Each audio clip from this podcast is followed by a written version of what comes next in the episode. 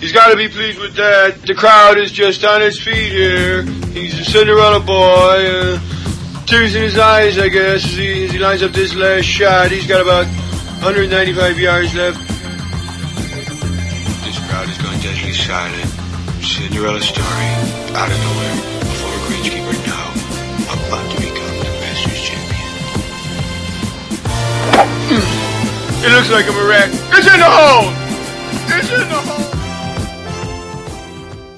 Welcome to a Good Talk Spoil golf podcast. I'm James Richardson and I'm joined as always by Barry O'Hanlon. Hey Barry. Hey James. Hello listeners. Um, so anybody who wants to get in contact with us, the Twitter handle is at a good talk golf. The email is a good talk spoiled at gmail.com. And I suppose we'll start where we always start, and that's our own games. Um, little bit of success over the weekend, Barry.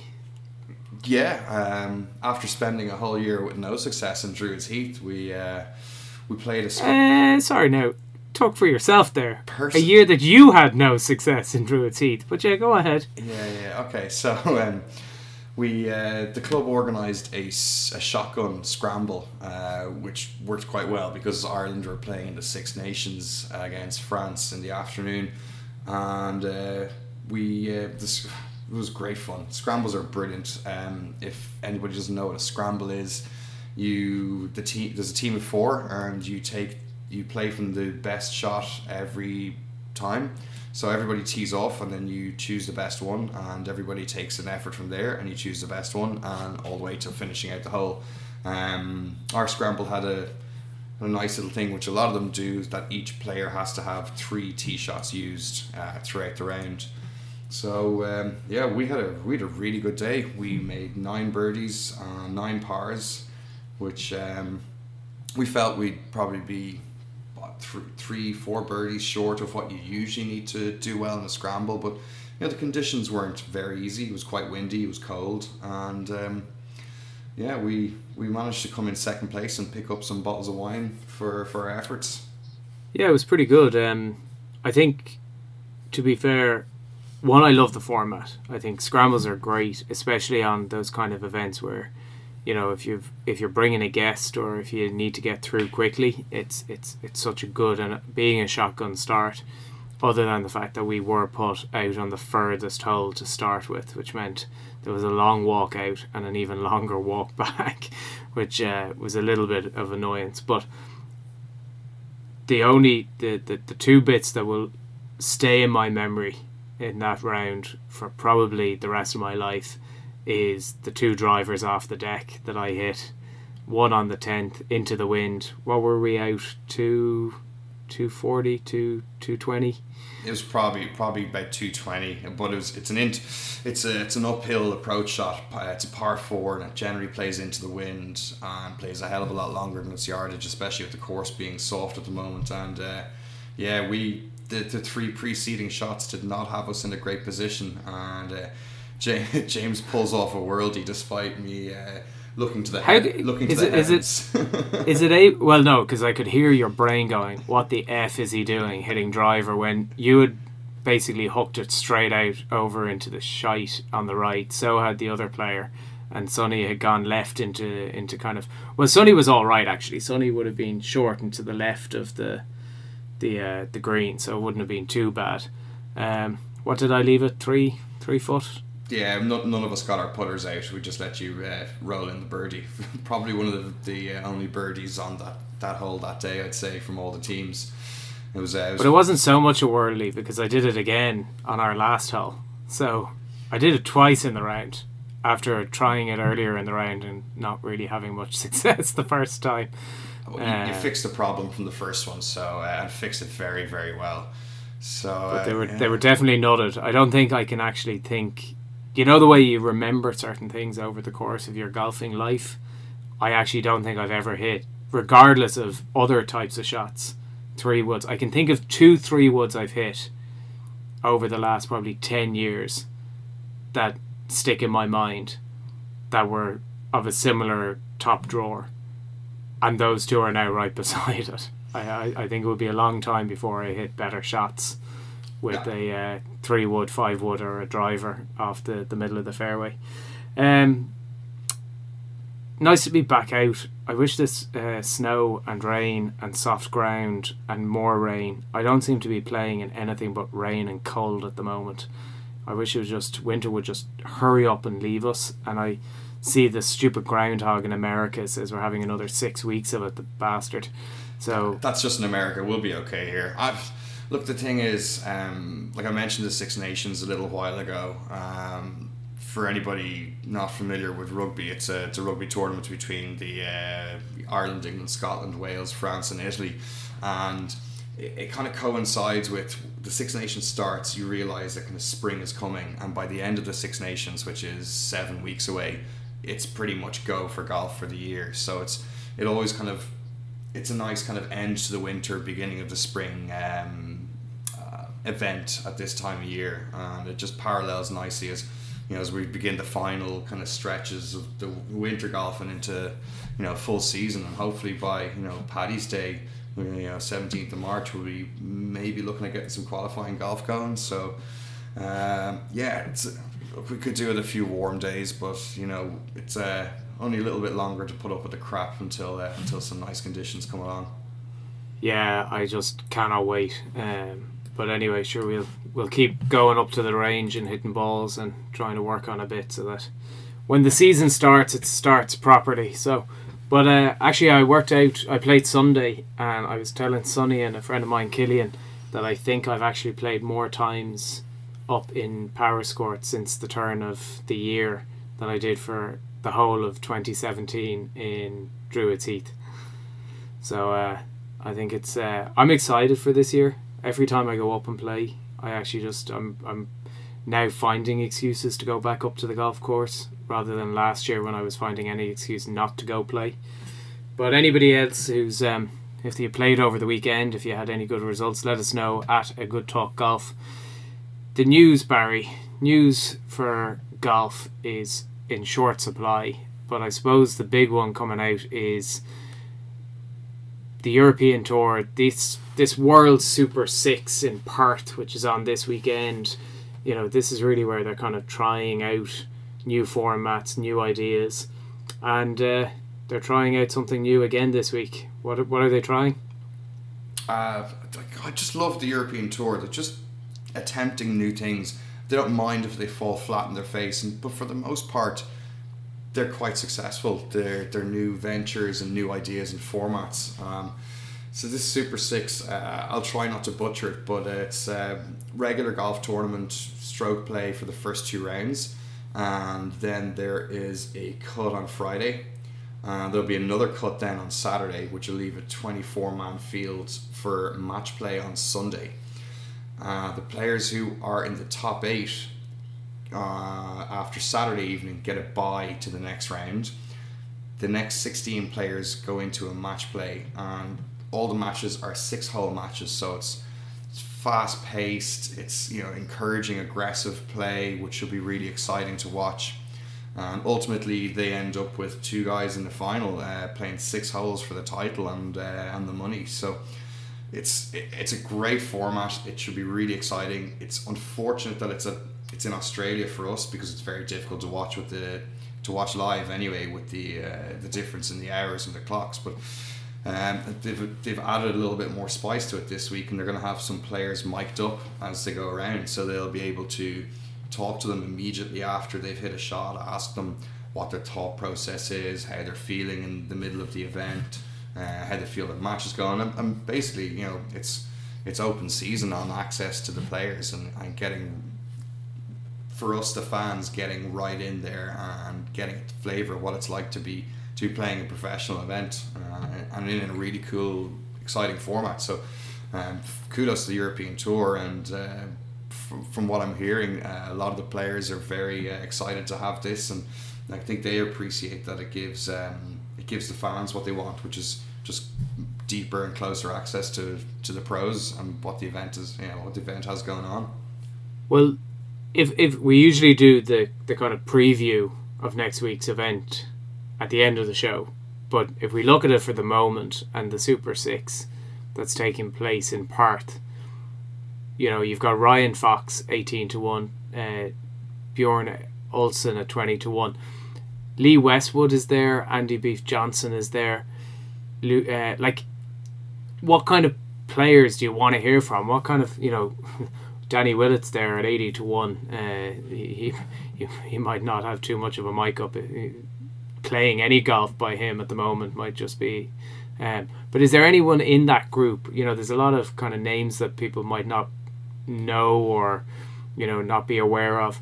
Is this one of these events that somebody could kind of their personality could shine through a little bit, like Beef Johnston?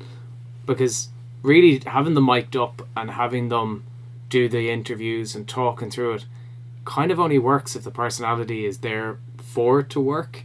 Mm. And you know, a lot of these guys, you know, like Charlie Ford, Ryan Ryan Evans, uh, these are names that you know, and I would wa- watch a lot of golf. I don't know these guys. I don't know these names. I'm not sure I care much for what James uh, Nitties has to say. He's 150 to one for what that's worth. Um, is is it is it really just to test it out in the hope that it gets to like a, you know, at least a, a top category two, mid category one event that you might have Sergio mic'd up or Rory mic'd up or, you know, it's a good idea. I'm just not sure. I'm I'm. I'm not sure I'd necessarily stay up late into the night to to see this based on the people that they could be miking up. Well, yeah, I agree with that. I mean, obviously, we want to see the the on here from the superstars. That's not to say there aren't a whole bunch of guys there in this field that could have cracking personalities and come off as really engaging people. I mean, I know it's difficult in just a you know a minute or two miniature interview in between shots, but you could definitely uh, you know see from guys like uh, Beef that their character comes through in just seconds. So you know, I'm sure they'll I'm sure that these guys have done their homework. The European Tour will, and, and they'll have identified guys. You'll give them the best content and, um, and and make it more entertaining for for the viewers. It's probably not a, a surprise that Andrew Beef Johnston seems to be the photo that is attached to every press yeah. release about this miking up. Um, I just don't know whether or not you know a couple of the other guys would sell it quite the same. Um, I don't think you. I don't think a Rory or a Sergio almost sells it as well as Beef does. You know, his personality just everybody identifies with that guy. Uh, I'll tell you though, I identify him. There is a guy in this field who I've been keeping a very close eye on. He's sixty to one. It's uh, Chase uh, Koepka. He um, is Brooks's brother.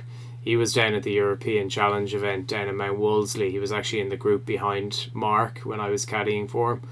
He's actually a real good guy. Now, you know, he was well sponsored up and, you know, he was definitely well looked after compared to a lot of the other guys down at that Challenge Tour event. But he's a guy at 60 to 1, you know. He, he could actually play really well in this type of format. He's got a good stroke play. Um, and then to get into this kind of format of of match play, six holes, he's aggressive. He's the kind of guy at sixty to one. And what are they playing? They're playing out four ways on each way. Wouldn't be the worst style shot in the world for him, but it is kind of a strange format for people if they are betting Barry. In, in terms of trying to pick somebody because you've got to marry the fact that they have to have a stroke play ability to get through to the match play bit and you might be a great stroke play player and not a great match play player. So, is there anybody in that field that kind of stands out to you, or is this one that you're just kind of going, yeah? I, I think there's a couple of ways you could probably deal with it. I mean, a lot of the bookies are offering um, top five or uh, the top five finish after 54 holes, so they're treating the tournament like a 54 hole event, and then you can get odds to you know for the completion of the event. So maybe there's an angle to be seen here in the guys that maybe aren't the best finishers on Sunday in stroke play events, but they go really well up until that point. They get themselves into match play, and then then that say fear of a disaster score that ruins your Sunday or you know your chances of winning a stroke play event doesn't really hurt as much because you could have a triple bogey, but you're only losing one hole. Now I know one hole in a six hole match is it's a big deal, but it's not insurmountable. So th- there could be an angle in that there. Uh, guys that go well up and, and, just don't play, don't have a great Sunday. Um, say is it a straight average. up match play? what, or is it is it match play over seven hole, uh, over six holes Oh, by stroke play? Well, yeah, but I mean, it's so it's over six holes match play. So it's one up, one down, all square, etc. Yeah, So bogey, double bogey, triple bogey doesn't really matter as long as the guy gets one shot more than you. that's that's it. Yeah. Yeah. So Okay. so that's the thing. So those guys, you know, somebody who's a bit susceptible to the a little bit of nerves on Sunday, you know, the match play might free them up a bit, and that could help them. Uh, that could help them go on and grab a title. So um, And I suppose that if you are looking at betting, and if you if you're kind of maybe down under, or you're going to stay up and watch it, or if you know the time suits you, you could always just look at the, the the match play bit and just bet on one player or the other to beat the other player. You could do individual game on game rather than necessarily the outright winner. Uh, so if it's a Danny Willett versus Beef Johnston in the match play in the first round, you can pick whoever you're going to pick for that particular match Mhm. rather than an outright winner. So I suppose there might be another way of looking at the betting side of things for people if instead of going straight out in the normal way. Um, you watched this last year, didn't you? This this Super Six to a certain extent, like you. you I, I watched. I don't really remember it that well. I, I remember bits of it, but I, I don't don't remember it really grabbing me. I thought it was interesting. It's unique and it's early season for us in the northern hemisphere, and it's it's something different. But I I'm not sure I'd want to be seeing too many of them. I saw uh, highlights of this one, but they had another one here up in Europe as well. So that's how we got access to that six uh, the six hole format.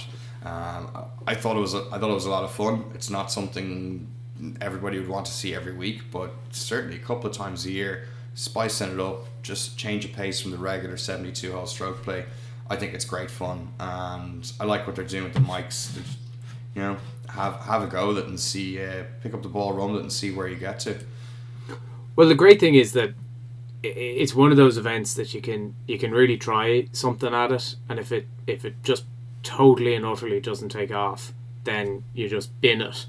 Where if it is actually good, and you don't know where it's going to lead, like it can be the kind of the petri dish of ideas, and maybe something really good will come from it, like a you know, using it for the shot clock or something might you know, in terms of slow play, something can come out of these things like the mic'd up. Because I never understood why they couldn't have more on tour where, you know, the, the conversation with the caddies, you know, there's, there's guys walking behind, there's cameras, there's all that. I don't understand why we can't hear more of the caddy inter, you know, um, interaction with the player and the player's interaction. It's not like I'm getting a benefit. It's not like there's some guy sitting in the middle of you know the third hole who's being able to listen in on TV and go, oh this, oh so uh, this is what's happening on another. It doesn't matter to to them. So I don't know why we couldn't listen to more. So maybe the mic'd up thing might be the start of of uh, of something a different type of interaction that the the fans get with golf. Oh, I think it's great when we kind of get fortunate enough to have a microphone near to a, a player caddy discussion. I mean, especially when it's a, a crucial time of the tournament. Uh, we've had a couple there in the last few weeks where, yeah, and, and thankfully the commentators realize what's going on and how good it is that we get this to, to hear, you know, to listen in on this one, two minute conversation about what the thoughts are, how they're going to play the shot, and and so forth, and, and you get to listen to that. So yeah, I think be if we get a little bit more access to that, then that's exactly what you know. That's exactly what I as a fan want to see and hear. Um, just get that little deeper level of access to, to the golf tournaments than just uh, than just watching and hearing a commentator's thoughts. You get to hear the actual thoughts of the the people uh, who are in the middle of it. All right, well let's let's have a look back while we are staying on the European tour. Let's have a look back last week, the Maybank Championship over in uh, Kuala Lumpur in Malaysia. This is, you know, they're kind of moved away from the Dubai and Abu Dhabi. They've moved over to Malaysia, and um, Sharma has won twice now on the tour, uh, winning down in South Africa a, a number of weeks ago. I was reading somewhere he only just made the cut. Uh, 70 69 first two days and then went 66 62 to win by uh, two shots over Jorge Campillo and uh, Ryan Fox of New Zealand. And I think this is this in only 13 events since he entered onto the European Tour. The 21 year old Indian now has two victories, one more than his number of missed cuts.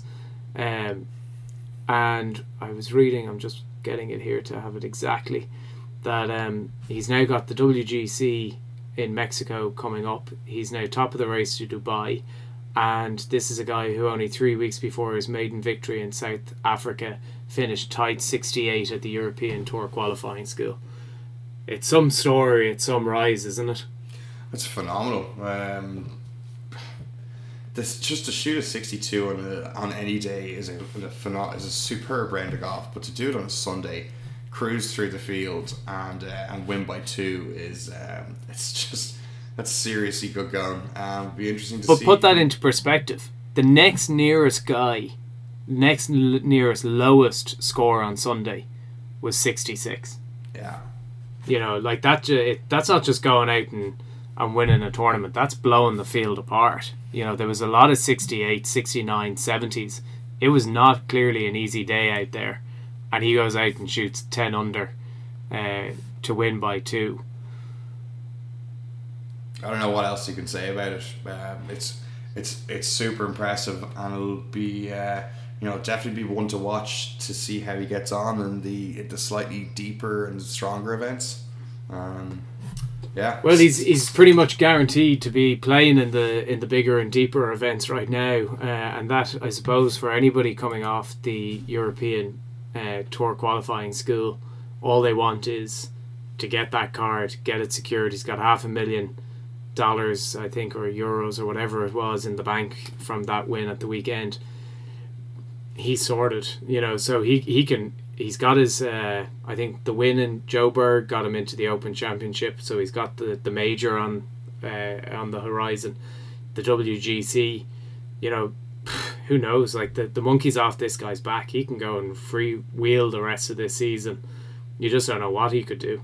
It's and it's fantastic. And speaking of majors, he's seventy second in the world now. Just looking here, that's only twenty something, twenty two spots away from getting an invite to, you know, the Masters in a few weeks' time, and uh, getting himself into all the WGCs and all the majors uh, by uh, you know automatically. So, you know, that's got to be his next goal now. Um, Anything else that stood out to you? I, I I'm gonna hold my absolute hand up here and say I saw absolutely nothing other than a very brief highlights package of the Maybank Championship because I find it virtually impossible to actually watch when it's over there. It's not live.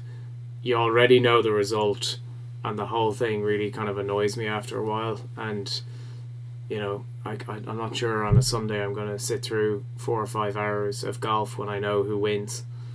Yeah, and also when we have some US, you know, some live PGA Tour coming up on Sunday evening too. That's you know the, the live always takes priority when it comes to watching golf. So yeah, I did not see any of it. It just it arrives at a it's a very difficult time. That eight hours ahead of us. Um, most of the golf is done and dusted by the time we wake up in the morning. So.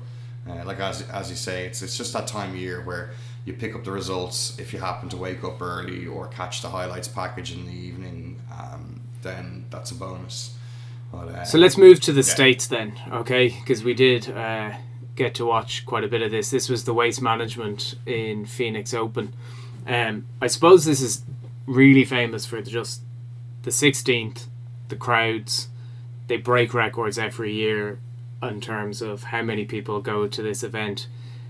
It is probably the booziest, loudest, what looks like most fun place to be around the 16th. Can you. It, Gary Woodland wins. We'll come to that in a second. But let's talk about the 16th. How much do you enjoy watching the 16th at this event? Um, you know, it's a relatively short par three. There, a lot of the guys want the noise. A lot of guys then, you know, buckle up. But the boos when they don't, you know, hit the green. The cheers when they do. It's just an incredible, incredible sight, isn't it? Um, it, it's it is pretty special. Yeah, I, I I think it's hard to comment on it unless you've actually been there once. Um, and all you can kind of take is the, the video and film that we see and, and the live shots we see of it. It it looks like an incredible atmosphere. um, I, I think just from from seeing it from the outside, it seems like the crowd enjoys the booze a little bit more than the cheers because somebody could stick it into six foot and they get kind of a half-hearted yay. But if they miss the green by two or three inches, the crowd really they love their boos there. Um, Well, they all dress up. Like they were all Yeah. in. Like I saw some guy in a pea outfit. There was guys who were dressed as Teletubbies. Like it, it, it is just mad. It- you know, and there was there was guys they were being interviewed and they were queuing up for like, you know, from four and five in the morning to get into that that that stadium or into the the grandstands. It's an incredible setup. Like I think, as you say, you'd need to be there to really appreciate quite the level of noise. Um, I- interestingly, I heard one of the pros was saying that, um, well, sorry, one of the ex pros was saying that actually the noise shouldn't really bother them. What what bothers a pro is if it's not consistent. If they get the noise up and it's consistent, then they can focus and hit a shot with anything going on in the background. It's when it goes from being really loud to quiet and then right in the middle of their swing, it becomes loud. That's the problem because that's the distraction, or some guy takes a photo, or there's a click, or there's movement. That's the bit that distracts them. But actually, a lot because Ricky was doing it, you know, getting them all up to a real high decibel and then hitting. mm, Because actually, the trick was for him, it, it doesn't matter because it's just white noise. Yeah. and he goes through it and hits it where the you know and that I thought that was interesting because obviously it doesn't really affect them as much as I would have thought it would affect you. Now obviously I think if you were an amateur it would affect you a lot more. Um but it's just a, it's just an incredible setup I think that makes sense because, like, say, for example, you're out in the golf course and there, it just so happens that like, it's near an airport and there's a plane going on overhead. Like that's really noisy, but it's not stopping us from. It's not to- stopping you from taking a shot or distracting you because it's a constant noise. I think it's like you said, it's the sudden ones that will throw you off and, and catch you off guard. Um, similarly, like if there's a train going by near a golf course or, or road noise, you know. So uh, it look it looks fantastic. We'd all love to hit a shot in that atmosphere and you know just just soak it up. Um, I mean, it's at the same time like if you don't kind of embrace it or you don't kind of get fully on board with it, bad you know bad things can happen. We saw some really crazy scores up there, you know, bad scores there. Justin Thomas made a double bogey out of nothing, and you know Poulter had a shank that probably nearly got out of the stadium. It was so bad, and it, it looks Well- it looks like a load of fun. I mean, they got had over seven hundred. I think it was over seven hundred thousand people this week. Like that's absolutely insane. Um, So let let's event. look at the event. So Gary Woodland wins uh, after 72 holes. It doesn't. There's no gap between him and uh, Chez Reavie. They finish at 266, 18 under. They go to a playoff. Um, okay, Gary Woodland wins. We'll come to that in a second. But let's go back to the 16th because all of a sudden on 16, Gary Woodland has just birdied the 15th. He gets into 16, birdie 16, birdie 17, pars it.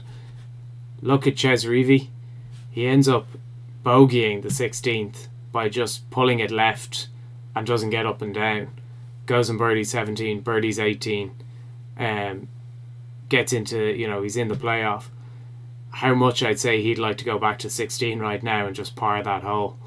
And he'd be the winner this week. Ah, but I don't know. I'd say he'd more likely uh, take his approach shot back in the playoff hole. To be honest, like he, he made the bogey on sixteen. That's look, he got over it.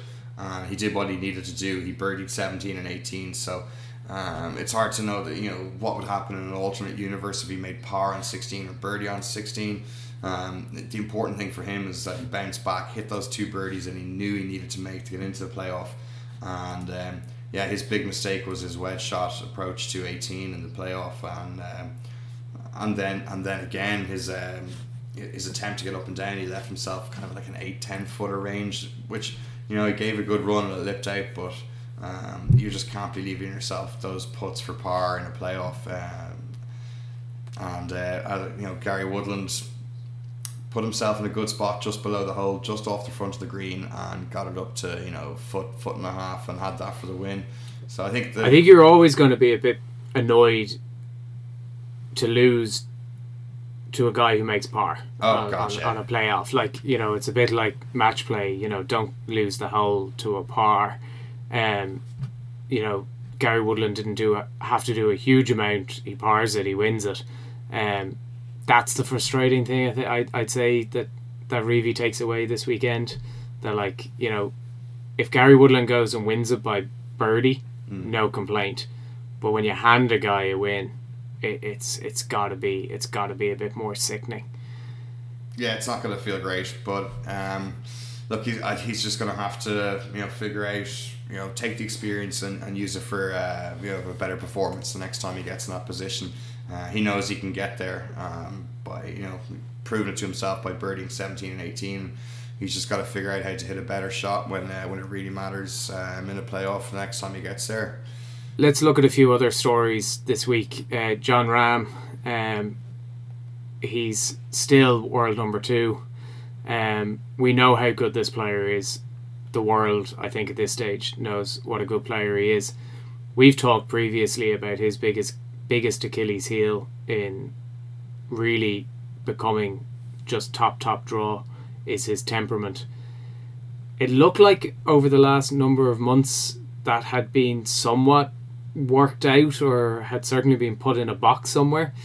Uh, that box has been blown right open this week. Um, it was not the most um, tempered of of of, uh, of attitude. He, he really did give that ground some whack with with clubs, and there was a lot of venom in it. Um, is it a once off? Is it kind of frustration? Okay, he finishes tied tied eleventh. He didn't have a great finishing round. Seventy two, great up to then. 67, 68, 65. Um, temperament is that going to be the the kind of the big question mark over Jon Rahm? Ah, Look, I don't it's not. We know it's not going to be a once off. It's part of his character. It's part of who he is. I can't. Um, I, don't think it's a good idea for him to try mellow this out too much. Because it's what gets him into those positions and winning positions and has ha- got him an awful lot of success so far. So how can you say it's a bad thing? Yes, a little fine tuning of the you know his disappointment, I guess, would help him um, in those rounds where he feels like it's not going his way. I, I, I don't think he should change too much of what- what's natural to him and what's natural to his game, and that's got him to where he is right now, which is world number two, with a chance to go world number one again this week. So Do you think he's the kind of player that you know, and in, in soccer terms, you hear the you know you shouldn't take the aggression out of the player because that's what makes him a great player. That we're just going to have to get used to that. Jon Rahm is going to win in great style, and then maybe occasionally there's going to be a bit of a blow up like this, I and that's just the way it is, and it's it, it's just it's just him, and and you know. It doesn't really make much difference. It's his personality, and uh, do you think there's any you know like do you think there's going to be any recourse from the likes of the PGA, the European Tour, of seeing him smash the clubs, doing that kind of, you know, they, they used to come down so heavily on John Daly when John Daly did crazy things like that and shouted and screamed and kicked bags and threw clubs and all the rest. Is it just a case of just let them off, and or is there going to be a backlash to this kind of nonsense? You know, these are all role models, and we have to pretend that like, you know, all these kids are looking up, and they're going to go out and play golf, and they're going to hit a bad shot, and they're going to, you know, kick the ground and punch the ground and do all of these things. But are you saying it's like a- it's it can't hundred percent be a bad thing? I think it's brilliant TV. See somebody showing genuine emotion in a situation that's highly pressurized. I think it's great to see it instead of watching it like an emotionless robot, like go around the golf course. Uh, I think it's great to see it. Obviously, there has to be a limit on what ha- you know and where it goes to. Like it can't be, you know, punching his caddy or. But you know, if he slams the club into the ground after you know t- something doesn't go right. That's so normal. It's something i mean we all do it. Everybody does it. It's a natural human reaction. He's he's venting his frustration. That's his way of doing it. And i don't want them to i don't want to see them like rein him in like they you know say for example they tried to do in happy gilmore where they tried to you know tie him up in a straitjacket. I, I love seeing that emotion and uh, the human side of uh, players on tour. It makes for really good TV. So uh, long may it last, but uh, yeah, so long as nobody gets hurt. All right, couple of other quick bits that we need to talk about from last weekend. Phil Mickelson, uh, thankfully, doesn't fall out of the world top fifty for the first time in I think that's somebody in the commentary said uh, about five hundred years. Um, I think he's been there about twenty five or twenty six years. He's been in the world top fifty. Um, there was one moment, kind of halfway through his round on the Sunday, that you kind of thought, "Ooh, oh, Phil might have a chance." Kind of petered out towards the end, but tied fifth. It was kind of vintage Phil at the end, though, wasn't it? It was kind of you just had a feeling, and it didn't quite happen that he was going to do something amazing, like hole hole out from four hundred yards or something. Just mm. something just totally Phil Mickelson, but at least he's now still back into the top 50 well into the top 50 and you know it is great. He, he is just I just love watching Phil and I want to see Phil. I wish we could just put Phil back into like you know kind of I don't know 28 or 29 or something and because I just fear we're going to lose that kind of personality on this tour over the next number of years. And I don't see anybody coming through that's a Phil with a I don't know. I just I, I love watching him at, at the weekend. I thought it was great. Um, any views on, on Phil at the weekend? Uh, necessity is the mother of invention. You know, I, he had a, the risk of dropping out of the top fifty, and he goes and puts in a performance like this. So, um, proves to himself more than anybody else uh, that he can still do it when needed. And went for it on eighteen. You know, pro- knew he needed to make birdie or maybe an eagle. Um, fair, it's the kind of Phil we all love and know, and. It's good to see him up in the top five. Um, if he can go on and maybe get a win, it's been a, it's been a long time since he's won, so uh, that, that just gets harder and harder now to, to pull off. But the guy has the game to do it, so it's it's a matter of the stars align. Hopefully, Maybe, hopefully maybe at. Augusta. May- Uh, maybe like stranger things have happened. And tell me, uh, Jordan Spieth, he's he's shite. He's he's gone. Like he might as well hand in the tour card. You know the way that the people are writing about him this week. You know you'd think that Jordan Spieth had like the worst, you know, experience, and this is a long list of a long history of bad performances. The guy missed the cut. You know. Oh, The- I know, yeah. Like the amount of coverage I've seen this week of like Jordan Spieth is putting, like he's having to come out and say, "I I've no problem with the putting. Yeah, I, I've got to work on it." But like it's realistically like it's four or five weeks into into 2018, and they're they're writing him off like he's, you know, like he's been having like 20 years of bad, you know, results. I mean, sh- Completely exaggerated and totally unnecessary. We know, but like absolutely ridiculous. Just ridiculous. I can't like I can't believe that like this is a story at all. It's just ah I don't know. It's so frustrating to see it.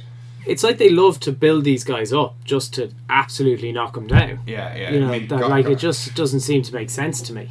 God forbid he puts one step out of place. Like it's just it's I can't. I just I have no time for it. I'm not interested in reading those articles. I'm not interested in hearing about it.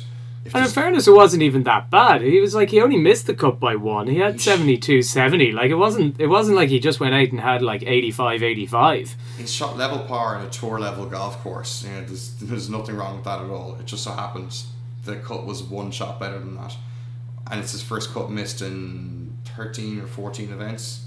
Yeah, the- I just can't get over. No. quite how far people go. So look, We- um, we shouldn't even be talking about it or giving it airtime because it's uh, it's if only just events that I think it's the most outrageous crap ever. So please get it off um, the off the media. Not interested in it. Right, let's move on. Um, AT AT and T Pebble Beach Pro Am. It's obviously taking place at Pebble Beach. This is always kind of one of those interesting tournaments because obviously with the the amateurs there, there's obviously lots of celebrities, lots of guys. Um, I like this event because it does have your Bill Murray's type characters, and you also kind of get to watch guys who kind of make really funny shots, and you're kind of going, yeah, I can I can relate to that. Um, I think it's also a bit of a holiday for the pros. This event, I think this is one that they just turn up and they're just dialing it in because it's a bit of crack. um, and none of them really take it overly seriously, and I think that comes across on the on the coverage. Um, do you like this event? Uh, Is this one that you're kind of like, eh? This is one I'd watch. Mo- you know, every year I kind of go, I'm watching this for pretty much the four days. It's not that it's like a major because it's not, but I just there's something about it that attracts me to it. I really like it. Um, there's it's a real polarizing event though. There's some people I know will not watch it for risk of seeing one amateur shot, which is actually uh, I don't know. It, kind of makes me laugh to be honest. Um, I enjoy it. I enjoy the little spoof pieces they do on the side. They bring the celebrities in. So much of it's canned, but at the same time, you, you just do get great moments out of it you get to see you know miracle shots that, you know pulled off by amateurs that you know you can put you can imagine yourself hitting um, on, on a good day and you know the the other bonus is we get to see uh, you know three beautiful golf courses in uh, in California uh, and lots of sunshine hopefully at a time of year when we don't have that much so um, Yeah, so it just makes us Yeah. feel bad. Yeah. no, it doesn't. It gives. It, I like to think it gives us a little bit of hope of for what's coming our way in the not too distant future. Um, and, and then you get like a you know hopefully a Sunday showdown with a few big names there playing Pebble Beach. Uh, it can't. It cannot be a bad thing. Um, Well, they've got they've got the pairings at least uh, because we're recording this slightly later than our usual uh, Tuesday slot. Dustin Johnson and Jordan Spieth are together, and Rory and Phil are together. So, you know, it's it's it's going to be a bit of a bit of fun. Um, surprise, surprise! Uh, Dustin is playing with his uh, father-in-law, and um, Jordan Spieth is with a guy called Jake Owen, who seems to be a country music star for people who might know. Um, I think Rory's with his father. I think he usually plays with his father, usually Gerry, at chair, this. Yeah. So, um, yeah, and uh, surprise, surprise, Phil is with some investment banking executive. Clever man, Phil! Probably getting a few tips. Um, yeah, look, it's it's no surprise that a lot of the big names are playing Spyglass Hill, then Monterey Peninsula on the Friday, and then Pebble Beach on the Saturday.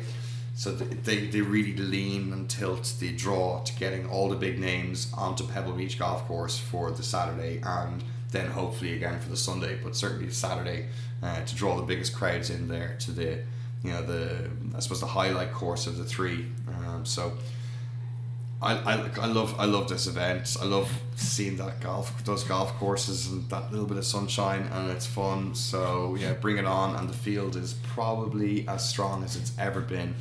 Um, mostly thanks to this uh, PGA Tour rule, where you know a player has to play an event that he hasn't played once every four years. So it's dragging in a few big big names, and you know let's without you know let's forget the odds for now. But just let's fly through the names quickly at the top of the the betting. Dustin Johnson, Rory McIlroy, Jason Day, Jon Rahm, Jordan Spieth, Gary Woodland, Phil, Paul Casey, Matt Kuchar, Brandt Snedeker, Pat Perez, Patrick Cantlay, Branden Grace, Patrick Reed, Chesson Hadley, Kevin Kisner, Adam Scott. You know, a lot of big names. Uh, There's a plenty of Irish in action this week. So we've uh, Rory, Shane, uh, Graeme McDowell, uh, Paul Dunner. Dunne, yeah, and Seamus Power. So we've loads of interest for us this week to Don't, watch. uh, don't forget uh, Pork. Pork as well. there as well. Uh, I think we've got and It's a little bit further down the betting. Uh, yeah, yeah, one seven five to one. Um, I think we have the full complement. In fact, I don't think there's any. I think that's pretty much all current yeah. kind of established tour players from Ireland is is at this event. I'd say it's actually be interesting to see when the last time David Duval playing thousand to one. He is not, is he? He is indeed. Oh, brilliant. Um, so hopefully the vertigo won't be there. Um, but yeah, it's uh, I wouldn't even be bothering with the, uh, the the betting bit, other than you never know. Somebody like say Graeme McDowell might you know where you get kind of longish odds. He's having obviously a bit of a stinker at the moment in terms of form, but you go out, you're with your mate, on you know whoever the amateur is with them. Same with Pork. I assume Pork will probably have JP. and, um, JP on, on with him. So it's a bit because it's a bit more relaxed. A guy like Ray McDowell could actually just kind of come through the field because of the fact that it's it's a bit more relaxed than than normal events. Could be the little catalyst he needs. Like he, that guy needs a little break, a bit of luck, and you know he's back to the scene of his U.S. Open win as well. So you know there's a few factors working in his favor this week. Uh, let's fingers crossed for him. You know it's, it's sad to see the him just drop down the rankings and, and go through a tough time. So uh, we'll send a, we'll send a, whatever luck we have over that way this week for him. Yeah, all right. Um, are you having any bets, or are you just going to watch this week? The, um, I have a few. I have three bets on this week. I have Pat Perez in the form of his life, California native. Um, just, just don't uh, need to justify, Barry. No, just a few. and uh, he's in a, he's in a great place right now in his life as well, as well as on the golf course. He just um, his wife. Um, news came out that his wife's pregnant a few weeks back, so the guy's just buzzing. Um, Patrick Cantlay, another California native, playing brilliant golf at the moment. And then the other one is Chesson Hadley, who was fifth last week. So those are my three for this week.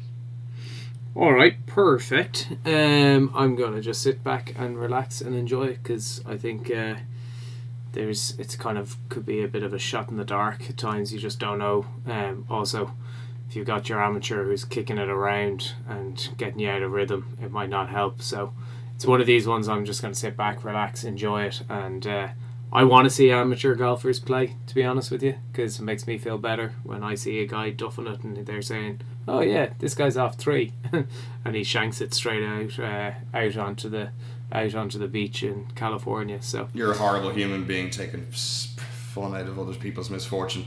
But I will. I've been doing it for years, playing golf with you, so I don't know why I'd be uh, any different. Find your inner motivation, people. That'll get you to the top in your golf game. All right.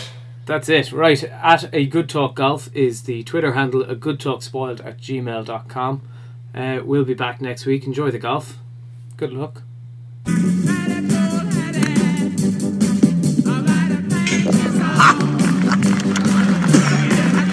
Five iron, huh? Well, you're fine. Bye bye.